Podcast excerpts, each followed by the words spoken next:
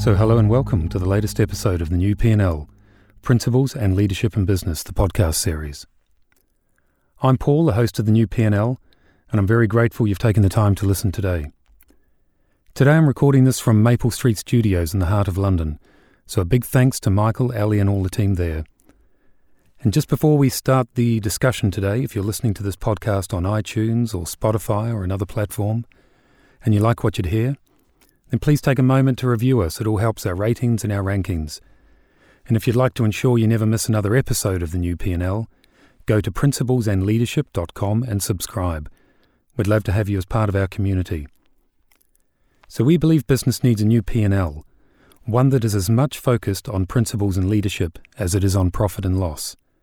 Because we know if your principles are right and aligned with your purpose, and your leadership has a clear vision, focus, strength, and empathy, then your business will be in profit and not loss in so many ways. We have an awesome lineup of guests as we head into 2020. And this week, I'm very excited to welcome Christopher Kenna, CEO and co founder of Brand Advance. Brand Advance is a company that connects brands with diverse audiences across the globe. Through comprehensive data and insights, media planning and buying, media partnerships, and its diversity ad network and native content platforms.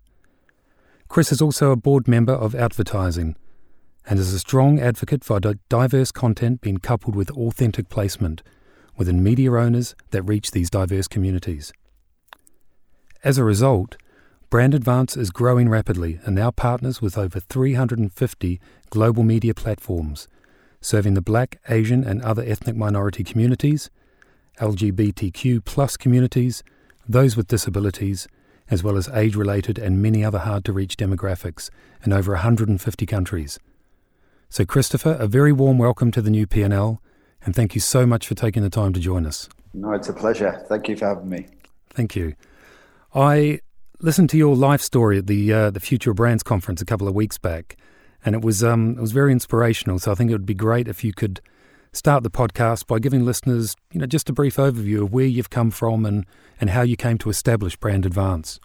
Yeah. Um, okay. Let me try and say my 37 years without taking 37 years. Yes. Um, so a little bit, I suppose, start with about me because that tells you why Brand Advance exists. Mm-hmm.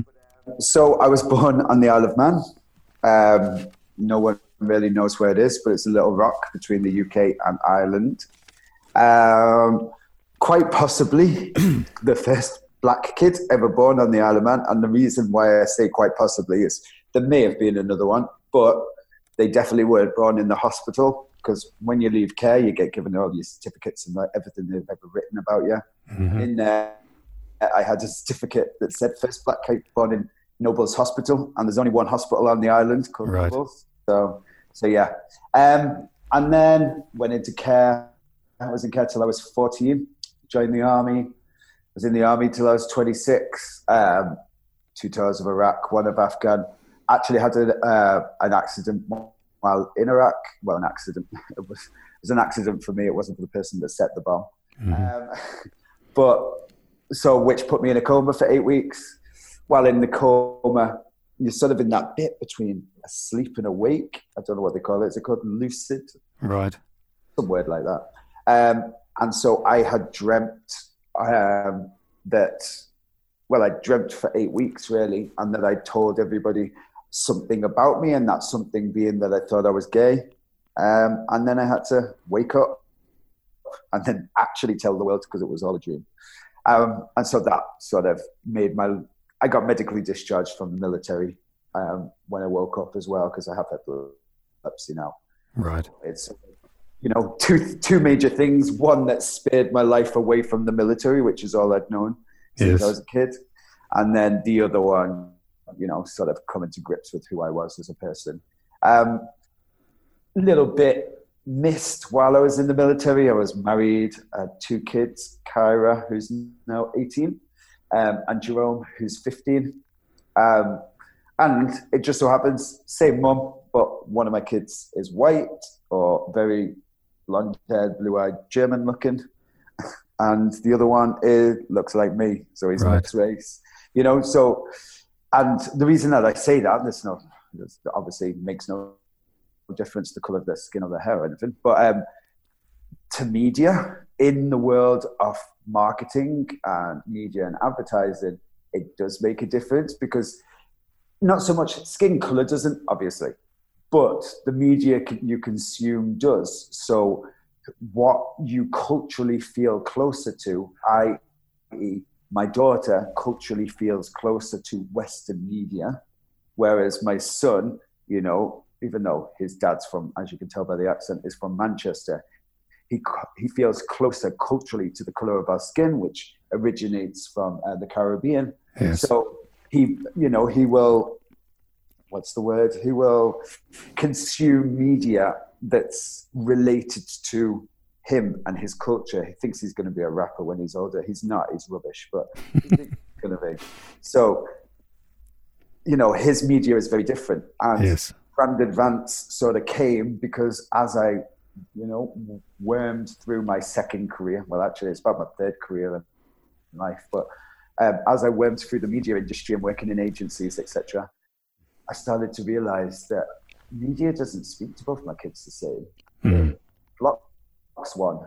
Uh, you know, the five most blocked words by uh, advertisers in the UK and in the US are black, uh, interracial, gay, lesbian, Muslim. You know, and right. we all know why these words are blocked. Um, nobody doesn't know why they're blocked. They all can relate to something bad. Black, gang-related content, Muslim, gay. You know, we, we know what it could relate to in the context of the whole internet.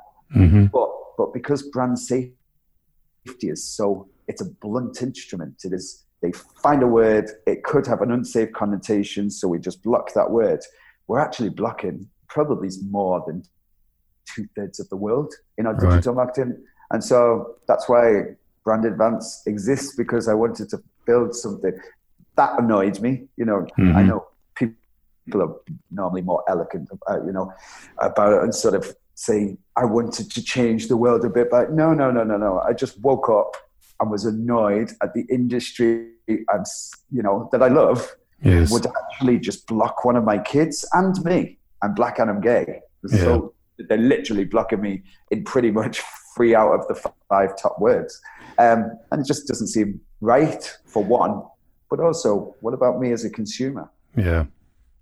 So when you when you work with a brand now as, as brand advance and you first speak to them and they say either we know we have an issue with the way we approach our audiences or we don't speak to a diverse enough audience or perhaps even you know there's not enough di- diverse thinking in our approach and so on do you where, do you, where or how do you start the process of taking them down this road do you start by assessing their ad tech whether that's keyword blocking and so on and their media strategy or do you start by challenging their fundamental thinking and assumptions around diversity and how they believe their their brand interacts or serves these communities. Where, where where's the starting point for Brand Advance? Yeah, um, in all honesty, it's an all angle, all prong approach. I was going to say attack them, but that doesn't make us sound like a friendly company.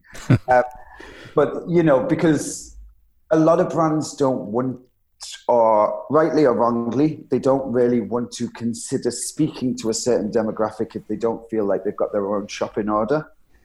So, so you know, we sort of will, and from that, we'll sort of say, okay, well, this is what we think. These are the audiences that you're missing. Mm-hmm. You know? So, take. I'm drinking a glass of water as I'm speaking to you. So, you know, the the brand or the brand that owns this glass will sort of say, okay, here is the audience that you've been selling this glass to, or they tell us really who their audience is that they've been selling, or their consumer is that they've been selling this glass to for yeah. X amount of years. And then we'll say, okay, so let's look at what makes up that consumer, and then yes. let's go and sort of plop that over the top of different demographics. So you know that consumer what does it look like as an lgbtq and you have to break it down further than that. So what does the lesbian or bisexual woman the version of your consumer look like? Where are they? What are they doing? Did they over index in buying glasses do they yeah. buy three more glasses a year than their straight counterpart. And we do that for all the different strands. You know, LGBTQ plus is an 81 billion pound consumer spend in the UK. It's mm-hmm. one trillion in the US. You know, that's a lot of money to just block with two words, gay yeah. and lesbian. Yeah. You know, and uh, if you can find a, an LGBTQ plus publication that doesn't have the word gay and lesbian in, well, I defy anybody to go and find one. So to block it is just, and then we do the same. You know, we do the same for Black, Asian, minority, ethnic, or mm-hmm. their equivalent in, in whatever country. So in the US, we do a lot of work with Latinx and with African American um, because that's their version of BAME. Like BAME doesn't actually mean anything if, unless you're in the UK. And yes. Only, you know, even only half of us know exactly what it means. Yeah, so, yeah. So changes. I noticed um, when you were talking about brands there, the, the brands of water, but I noticed also Coca Cola last week or the week before it launched its new brand platform across Europe, and the tagline is "Everything is better when we're open." And it stated in the announcement that I read that it, you know, it seeks to position the drink as something that unites people, and it's part of its vow to sort of never shy away from social issues, whether that be rights or sustainability and so on. But I wondered from your perspective, when it comes to diversity in the advertising sector, where that leadership, in your view, where it needs to come from to continue to evolve. You know, is it whether that's in relation to keyword blocking or any other of the multiple elements? You know, a more diverse representation in the ad industry. Does it does it come from big brands like Coca Cola? Does it come from the leaders of the ad agencies being courageous enough to encourage their clients to be braver, or does it come from a groundswell of more innovative agencies like yourselves who are pushing, you know, pushing the demand up, if you like, to these to these brands and to these ad agencies? Yeah, um, I think initially, or sort of a starting point, is we're marketeers we change, we sell stuff people don't even want to them and make them believe that they want it and believe in the fantasy of the brand because mm. of the brand story we tell them. We're powerful people, you know. We can topple governments and build up things that could never have been built up in any other way than through the power of marketing.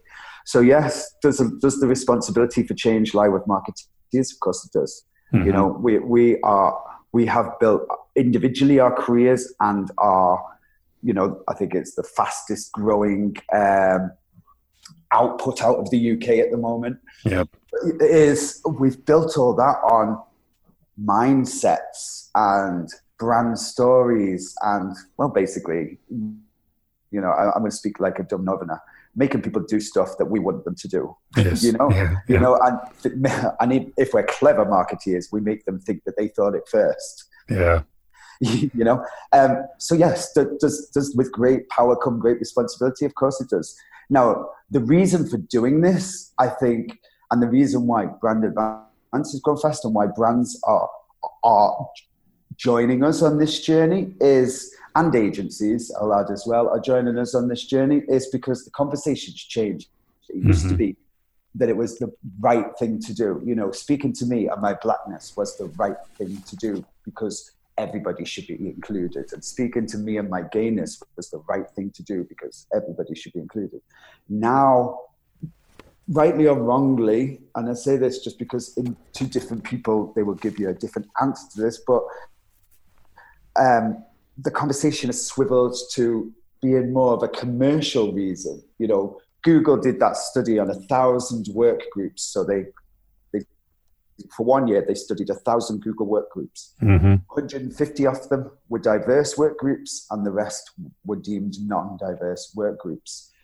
The 150 diverse work groups outperformed the non diverse by three times. Mm-hmm. Now, not just Google, but companies up and down the globe now ensure that or are working towards all of their work groups being more diverse because it's better on the bottom line the same has happened with marketing. You know, the the sort of the mainstream, let's say, and you know, if we're going to speak bluntly, the mainstream is quite white and quite straight. Mm-hmm.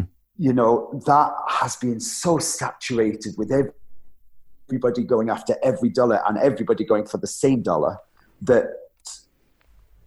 people are now on brands and their agencies are now looking for other avenues to find consumers And all of a sudden, you know, whether it's me or anybody else comes along and said, well, actually, they're right under your nose. You've just been blocking them all this time. Or they're right under your nose, but you just didn't even notice they were there because you've all been so tunnel visioned on what's mainstream. Now the outside, the other, mm-hmm. has become just as mainstream as your idea of what mainstream is, you know? Yeah. Um, and, and, so, so yeah, I think it's, I, I, don't know if I waffled a little bit or answered you. No, not at all. Not at all. You have. And, and I think just to touch on that point that, you know, you talked around it may be the commercial impetus that finally wakes up brands, if you like, to speak to a more diverse audience rather than just because it's right in, in, in your words. And I'm one thing I'm always slightly skeptical uh, skeptical about, I guess, is brands who perhaps appear to embrace diversity. So, I guess the changing of the you know some brands' logos to the rainbow flag around Pride celebration is a very obvious example. But I'm always skeptical as to whether it's the reality is it's just more of a commercial veneer with some brands rather than a serious ongoing commitment to ensuring diversity permeates throughout the organization, for example. So, whilst you know, the same brands may be word blocking many of those words that will stop their ads reaching the intended audience online. So, in relation to the depth of the commitment, I guess my next question is does does the level of their commitment actually matter in the big picture? You know, if big brands add their considerable weight and big advertising agencies add their considerable weight to the noise around the diversity conversation and the general awareness increases as a result, doesn't matter how deep their commitment is in the short term, because does it still help you and your conversations and others who are having deeper and proper conversations and asking the bigger questions? At least there's a there's a greater awareness and noise out there, or should there be authenticity in terms of their their commitment to diversity in the short term? I'm really interested in understanding your view on that. Yeah, yeah. Um, so I can sometimes be torn with the answer of this. Yeah. Uh, diversity and inclusion, whether it's in the workplace or in your media plan or in the content that you're sticking on a big screen out in Piccadilly Gardens. Piccadilly Gardens is in Manchester. What do you call it here? Um, Piccadilly Circus. um, then, you know, really all of that should be ground zero. That we shouldn't be yeah. striving We shouldn't be striving to replicate in our creative or in our media plan the very consumer that's out the window when we're writing it yeah, yeah, yeah. It. You know what I mean? That's that should be ground zero. So is it okay for brands to slowly tiptoe along and just give their little bit of weight here and a little bit of it? No, it's not. Mm. Because I've got a 15 year old kid that's about to hit the, the world that we're we're both in, you know, and the listeners here are in. And I'll be damned if he's going to come into this world and we're still trying to figure out whether he's fully in, you know, yeah, thought yeah, of within yeah. marketing yet. Like, no, he needs to come into this world and be an equal because, well, at the moment he's not. He's not looked at the same as his sister. Yet mm-hmm. they're both banker dad. As a consumer, they are exactly the same. They both get their money from my pocket. But you know, in in paper and when media plans, so there's that. There's um, uh, you said about pink question. Well, there's no yeah. word for it, but change, changing your brands to uh, the pride flag. That's fine. I, I, I don't have anything against it because there's always that first time. I mean, the, really, the first time should have been 50 years ago. Mm-hmm. But you, you know, the world takes its time to catch up. So yes, I don't mind doing that. That a brand's doing that, in my personal opinion. What bothers me the most is their commitment to doing diversity campaigns. I and what I mean by that is campaigns that speak to LGBTQ plus or inclusive of LGBTQ plus or black Asian minority ethnic or disability or religion or over 50 and you've probably heard me say this already but my interesting fact about over 50 47% of all consumer spend in the UK is made by 50, someone 50 or above mm-hmm. yet only 4 to 5% of advertising is directed at them you know wow. so there's, there's these inequalities even within mainstream demographic with their older, you know, yeah, counterparts. Yeah. You know, um, but all of that. There's a first time for everybody. So I do this. I sometimes hate it when because it's sort of they're they're not doing themselves any justice when all of the LGBTQ media attack a brand because it's the first time that they've put the pride flag and they're, you know, like we shouldn't really. We we need to make sure that they don't just think they can change their their logo to our to the flag and yes. then we're all going to spend our money with them. If that's what they think, then you know they're sorely mistaken. But it should be a concerted effort after that. And I also believe we brands don't need to have a diversity campaign to speak to black people or to lesbians or to people in a wheelchair or to you know like all of their media plans should be considerate uh, uh, considerate of all these demographics mm-hmm. you know so these should be always on campaigns not once a year campaigns yeah yeah yeah I you, you know what I, mean? I do yeah like it yep. should be part of you don't need special creative to speak to um, LGBTQ plus. Mm. A mm-hmm. single man or a single female in a piece of creative can work. Why yeah. wouldn't it? You, you yeah. don't know. It's a it's a poster. You don't know the sexuality of them. It works. You just maybe need to be a little bit considerate in your copy. You know, if you want to be really clever, mm-hmm. you can use they instead of he and she, which sort of brings in the non-binary element. All of the LGBTQ plus and beyond will appreciate the brand for putting the word they. Mm-hmm. It reads a little bit differently, and you wouldn't stick that in the Independent, but you stick that in Gay Times or Attitude or Diva or uh, you know the other 150 publications and platforms that speak to um, this one trillion dollar consumer spend, and they're going to yeah. appreciate it. They're 2.7, I think the ASA. Um, uh, the ASA study said they were 2.7 more times more likely to buy a brand, 50% more likely to come back just because you've been considerate of that demographic and placed your everyday media in, inside contextually relevant uh, environments. Yeah, yeah. So Jerry Daykin, who obviously uh, you're very aware of, you shared a stage with him at the, at the Future of Brands conference as well, and I was reading an article from him recently that he wrote that while there is still a lot to be achieved in ter- terms of true diversity or a true diverse approach, uh, both in terms of representative content and advertising and also the audiences we're targeting, we we also need to consider how much progress has been achieved to, date. Um, but when you're working with brands who feel, because to use the, the example again, because they've changed their logo to the to the rainbow f- flag, when they feel they're already there when it comes to more representative content and greater audience reach, how do you convince them that yes, you know, we have come a long way, but we still have an awfully long way to go. What's the what's the conversation look like to them? it starts with a little giggle. Uh, Anna, Anna, are you joking or are yeah, you being serious? Yeah. Um, I mean, you're probably asking the wrong person because I'm the least tactile when it comes to somebody saying idiotic. Like, we're nearly there. And you think, really? Are you? You know, Jerry is a great example of somebody that is leading from the front. And there's not just him, you know. Mm. Um, the Sarah Mansfield and Luis Di Como from Unilever leading yep. from the front. You've got um, her name has totally just left my head, and that's really bad because I admire her. She is from WPP, country manager. Oh, uh, Karen, Karen, Karen Blackett. Blackett. Yeah. Karen Blackett. Yep. Sorry, Karen.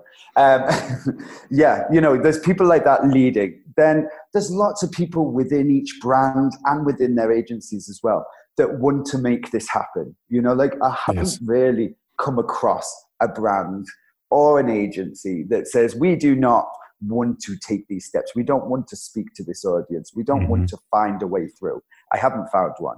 Um, what I, what I, from my experience, have found is just hesitation, inexperience, scared. You know, uh, I don't think there's another word. It's just because it's not the way it's always been done, and because you need to think of different things and you know the nuances of each of these audiences, and you can't just stick your media in all the places where it's always been yes. um, to reach these audiences. They're just not there. Yep. Then, then it's meant that people are being apprehensive. Um, but it doesn't mean that there's not a willingness to do it. You know, there's a this isn't a smoke up backside moment, but the reason why we've grown uh, you know, big, so well, growing so fast, sorry, Yes. Yeah. is that the brands are wanting to do this, you know, and so do the agencies as well. Yeah. It takes time to filter through the agencies. Um, we would be doing a lot more campaigns Mhm. if, if there wasn't the red tape of agencies. And it's not a single person or group of peoples within the agency's fault. They've just been steered on this track, you know, um, and now they're trying to pivot to, to, to, to react to the times, Yeah. you know. So we can attack them and say, oh, the, uh, the agency model's dead. We need, we're not an agency. We're a, a diversity media network. We Yes. need the agencies. We need them to come to us with briefs and we will give them an audience because we have the media and we'll give them the expertise to reach that audience and make sure they don't make silly mistakes like Tesco's Muslim family eating turkey at Christmas. But nobody thought to check if Tesco's Yeah, did um, halal yeah. turkey. You know, um, we'll make sure that that doesn't happen for a brand or their agency. Um, and I, I think what I'm long-winded trying to say is they are. You know, I'm speaking in two days. I'm at the, it's my first big, big keynote. Not the future Mhm. of brands wasn't big because it was. It was nice. It's good. The um, but it's the ISBA conference, so I'm keynoting now. One of the points I really want to get across is not you all need to do better because I think there's enough. Well, straight white men just get destroyed on stage every week, so I feel sorry for them. They're becoming the diversity now. Um, bullied, but you know, uh, uh, and also sort of agencies not being able to to move with the times and is the model dead and blah blah blah. I don't believe any of that. I think now we know people have know the problem now. They knew it before I stood on stage and gave them the whole life story of my kids and blah blah blah. Mhm. You know, didn't take me going through that to make people understand what keywords they were blocking. I think we just we get comfortable. I like being comfortable. You know, I live in Greenwich, Yeah. in a nice area. I like it. Yeah. You know, we like we like comfort, Yeah. but I just think they do agencies and their brands because their brands are coming to companies like Brand Advance and saying we want to do better.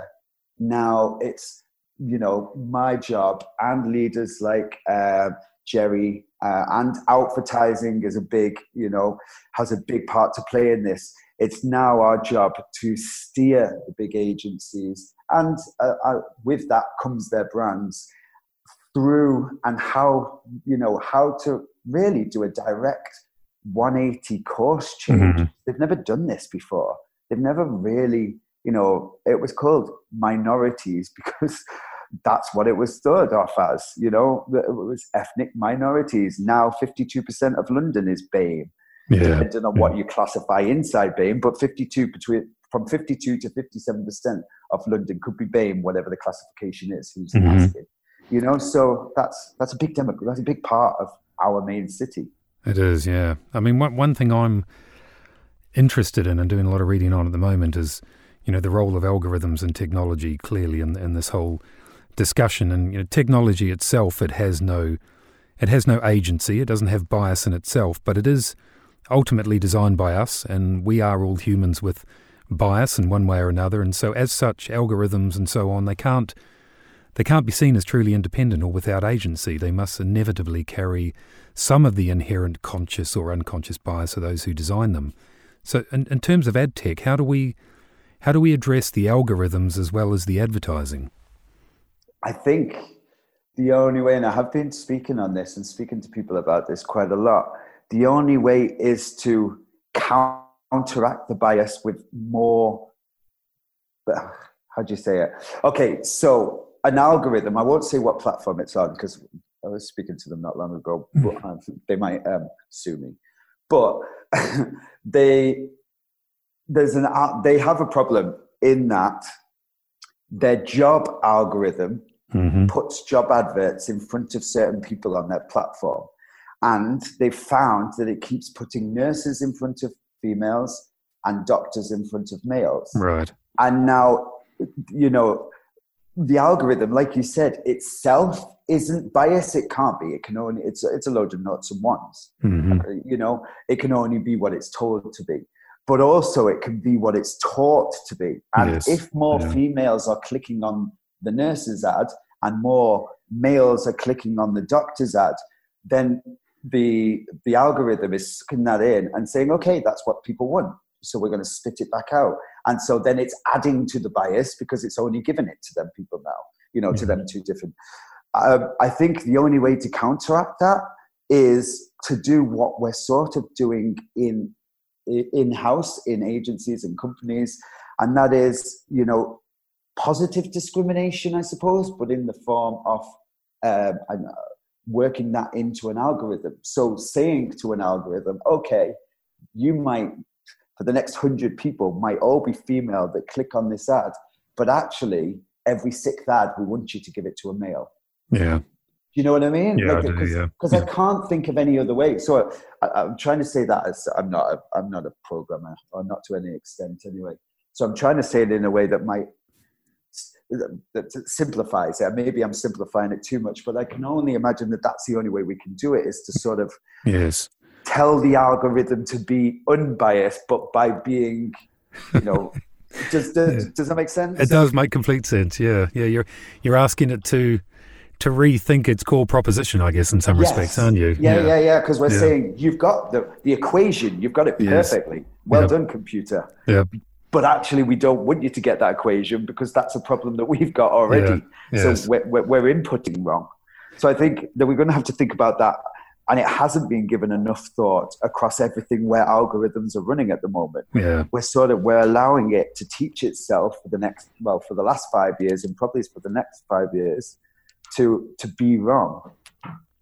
So a, I mean, part of that, I guess, the, the redevelopment of ad tech and, and rethinking the way we write a, uh, algorithms comes down to a commitment to true diversity. You know, right at the heart of a business, and that and that commitment can't be manufactured. It needs to sit at the heart of a brand or a tech ad tech company's thinking and its culture. So, in terms of those CEOs and leaders out there, and in the brand world and advertising world and an ad tech world, what's your advice to them in terms of how they can ensure cultural and social diversity becomes part of a company's culture and not just part of its conversation? So, you know, there is more of a veneer, uh, less of a veneer, and more of a, a genuine, true commitment to, to diversity at the heart of the organ. Where do they start if they you know, they think, well, we need to do something, but what do we do to, to start to embed the thinking, not just the conversation?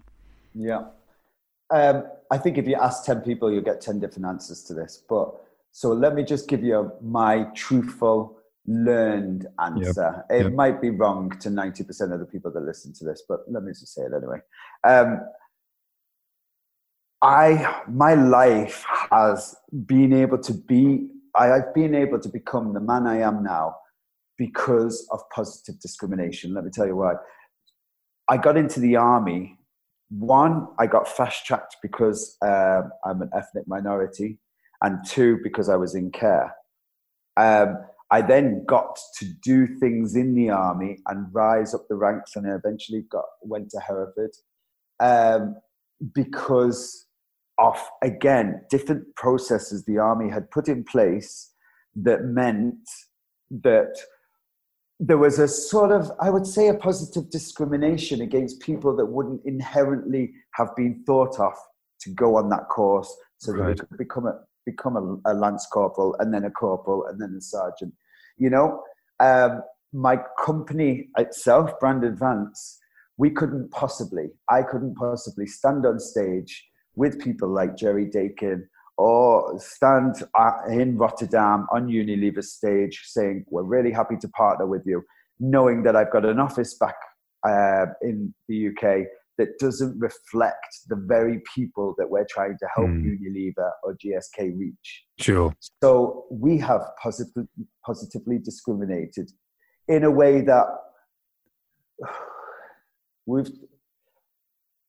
if we've, we're looking for 10 positions, we will allocate a certain amount to be to a certain demographic. It doesn't always fit in that. And we don't say you're not getting the job because you're just, you know, you're too white for the job. That would never happen. But we make sure because we've allocated that, that portion of the job, of the, the available jobs to a certain demographic, we make sure that maximum effort is put to find the right candidates for the job, but in areas where you're going to find that demographic. Yes, yeah. Do you know what I mean? Like I there's this yes. misconception yeah. where people think that positive discrimination means a lowering of standards and taking on somebody just, just because of the race, religion, or sexual orientation they are, whereas there was somebody that wasn't the same as them but was better at the job. Gosh, mm-hmm. if I don't think there is an, a lesbian or a dis- disabled person or an over 50s person that can't do my job better than me, I'd be stupid. And if mm-hmm. anybody else listening to this or out there in the world thinks that, then they are silly. Yeah. There is. The, the only difference that Brand Advance does, we don't lower our standards. We don't have, uh, you know, uh, a team that's not quite as good as it could be because we, we focus more on diversity. My team is kick ass. Like, yeah. There's no other way words for them. We've managed in 18 months to bag clients that agencies would have loved to have bagged in 18 months, you know? Yeah. yeah. And, I, and I, that isn't because of me. I'm just a gobby one that goes on stage. it really is not. It's because of them. And it's because they're passionate and and now we don't even need to worry about any kind of positive discrimination or the six degrees of separation from everybody in my office, you know, in the UK and in New York. Yes. Is that they already know people like themselves. You know, the main problem in HR isn't for the want of uh, you know, for the want of will. Is that even a saying? No, isn't you know for the will of trying, or yeah, yeah. that people in the HR department don't want to bring in diverse uh, candidates. It's just we go to who we are and who we know. Our yes. six degrees of separation tend to meet us with six other people just like us, or you know, not too dissimilar. You know, we're a very we're a tribal, cliquey being. Mm-hmm. We, we, yeah. we, we like to be people, around people like oh since the dawn of time. So I think the only what I would say, I'm not really giving any advice. I'm just telling everybody what I am, what we've done. What I would say to companies that want to do it is you're really going to have to work with your teams to to change the mindset that it is well, one, that you'll have to bring your standards down because you yeah. will not. There are people from every race, religion, and sexual orientation that are perfect for whatever job you've got right now. Mm-hmm. All you got to do is chuck the net a bit wider. Look in the places they're not going to come to you because, you know, let's speak honestly, they may not have had the privilege in life to know where you are. Yes, yeah. You know, that's the reason they're not coming to you because if they could get to you, they'd be knocking on your door telling you, that how they are the best hire you could find, you know, and that doesn't matter where they are from in the world. Mm-hmm. They just don't know where to look because life and society hasn't quite got round to making it all too equal just yet. Yeah. So, yeah. so, so that's that's what I'd say. My advice it would be just you know sit down with your team, come up with a five point plan of where are we looking. Well, we're not going to look there for these roles. We're going to look over there. It might feel a bit alien. It might feel a little bit off, but I guarantee you, you're going to come out with a gem or two. Yeah, yeah. There's a lot more I'd like to ask you, Christopher, but I'm very conscious of your time. So I think uh, I might end on, on a positive note for the future. And, and I, you know, you work and have conversations with lots of young leaders or, or young future leaders, and those will be the next generation in tech and advertising and brands as well. What what characteristics do you see in them that gives you the confidence to know that we are firmly heading in the right direction when it comes to greater understanding and commitment and embracing of, of diversity of all of all nature? Oh, great question. Um, because it's making me smile a lot just sat here. Gosh, the next generation, uh, they're not even like me or you or anything that's been before. They, yeah. you know, they look at the world differently. You know, the young ones, the sort of Gen Z, I can take that from my kids and just the very stuff that's a problem in their life. You know, people aren't called queer in the playground anymore. No mm. one really cares about that. That's not really, certainly not in my son's school. That's not a thing. Whether you've made a rubbish picture on your Instagram can get you a load of grief. But you know, your sexual orientation doesn't. I think for young leaders as well, they are they've sort of caught the caught a little bit of that vibe. They've, yes. they've, they look at the world and they know that where the consumer are, they either are the consumer that they're trying to reach, and they're telling you, you know, that's not where I would be, so that can't be where the consumer is. And also, I think one thing that's gone now that I think was an older generation, no offense to anybody older, but was is the status quo thing. You know, where that's the way it was done, so that's the way it shall mm. continue. You know, that seems to be you don't find that in the younger generation. No, that's very like, true. Actually, it's a really good point. You know, like now it's okay. Well, I'll find another way to do it. Or, yeah. You know, that way. Or they, they've already got a pre. You know, a, a sort of preconceived idea if that was the wrong way. Mm. Sometimes it might be a bit biased. They say it's the wrong way just because the older generation did it, which isn't always true either. I love tradition. I come from military, so I like that bit. Yeah. But you know, we're meant to be efficient and effective marketeers um, and business leaders in whatever. It doesn't need to be marketeers in any walk of life, in any yeah. uh, sector. We need to be efficient. And what, me as a CEO and as a young leader, you know, I've got a board and I've got investors, and I need to make my investors money, and I need to make show the board that each year or each quarter we're moving forwards, not backwards. And the way we do that is by embracing the new. You know, yeah. a lot of big brands now are pivoting, um, whether it's on sustainability or diversity or what, whatever other um, sort of direction they're taking. And but that and they're doing that because they know that that's that's the new direction of any company. Young leaders already inherently have that in their DNA, you know, to pivot fast. Uh, yeah, I think you're right. I mean, I, I, it kind of makes me think of, you know, when we were all kids, we were able and encouraged to ask why.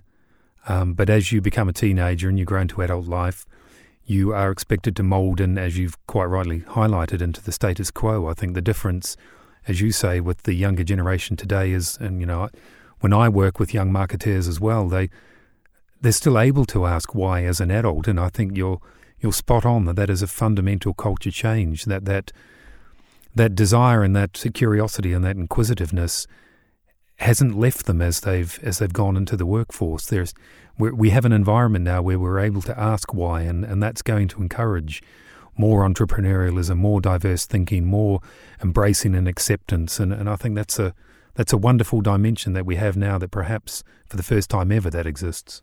Yeah, no, and I truly believe that. And I think, you know, even cultural difference. Here's a good example. Have you seen how many absolutely smashing uh, entrepreneurs are coming out of up north at the moment? You've got yeah. like Steve Bartlett. You've got yes. Um, who else have we got up there? You've got like Boohoo and Pretty Little Thing, Usman, uh, Kamani, and you've got all of these big companies. You've got got his name, but he has Gymshark coming out oh, of yeah. Birmingham. You know, absolutely like hundred million pound businesses in mm-hmm. three years.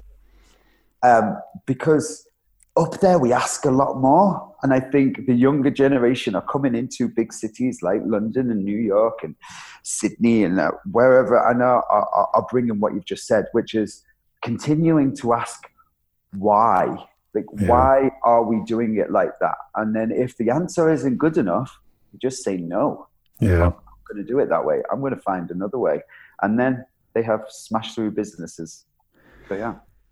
Christopher that's a, a great spot to um, to end the podcast on. I think I'd love to have you back in a few months' time again, if you have the time, and uh, in six months' time. It would, it would be a pleasure. I'd love yeah, to. but thank you very much for your time. It's been a real pleasure.